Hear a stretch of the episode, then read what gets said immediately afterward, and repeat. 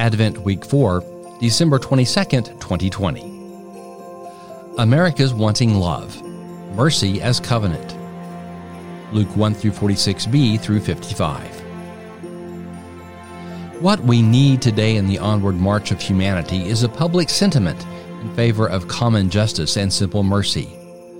Two things are wanting in American civilization a keener and deeper, broader and tenderer sense of justice, and a sense of humanity. Frances E.W. Harper, 1875. Today's devotional text presents Mary as theologian and lyricist. Drawing from Jewish scripture, she asserts that God's mercy exists in generation after generation on behalf of those who respectfully revere Him. The divine mercy depicted in Mary's song, however, reverses neither her moral nor religious state, but alienation caused by societal strictures that denied her full humanity poverty, Jewishness, femaleness, premarital pregnancy. Mercy, traditionally, offers lenient judgment to admittedly guilty and blameworthy petitioners. Such mercy judges Mary's class, ethnicity, race, religion, gender, and circumstance as undesirable, of her own making, and requiring transcendence.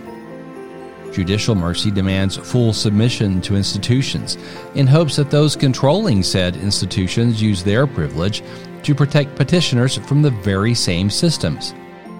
This toxic mercy buttresses unjust systems and beats the downtrodden to a posture where relief requires submission and pardons become propaganda. Mary's song, with its Psalter allusions, invokes an alternative covenant oriented mercy as love, or chesed, that's steadfast love, loyalty. Here, mercy symbolizes that unbreakable, steadfast love and loyalty that is the essence of God's covenantal devotion toward humanity. Despite society's judgment, Mary's soul rejoices because God's Hesed recognizes her value and worth. Some 145 years ago, Frances Harper poignantly described America at social, moral, and religious crossroads. Her calls for common justice and simple mercy tragically fell before a hard hearted nation.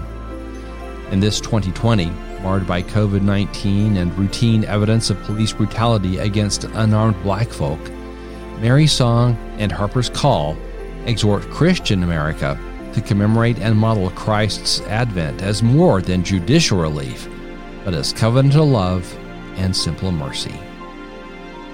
Dr. Arthur F. Carter, Jr., Assistant Professor of New Testament.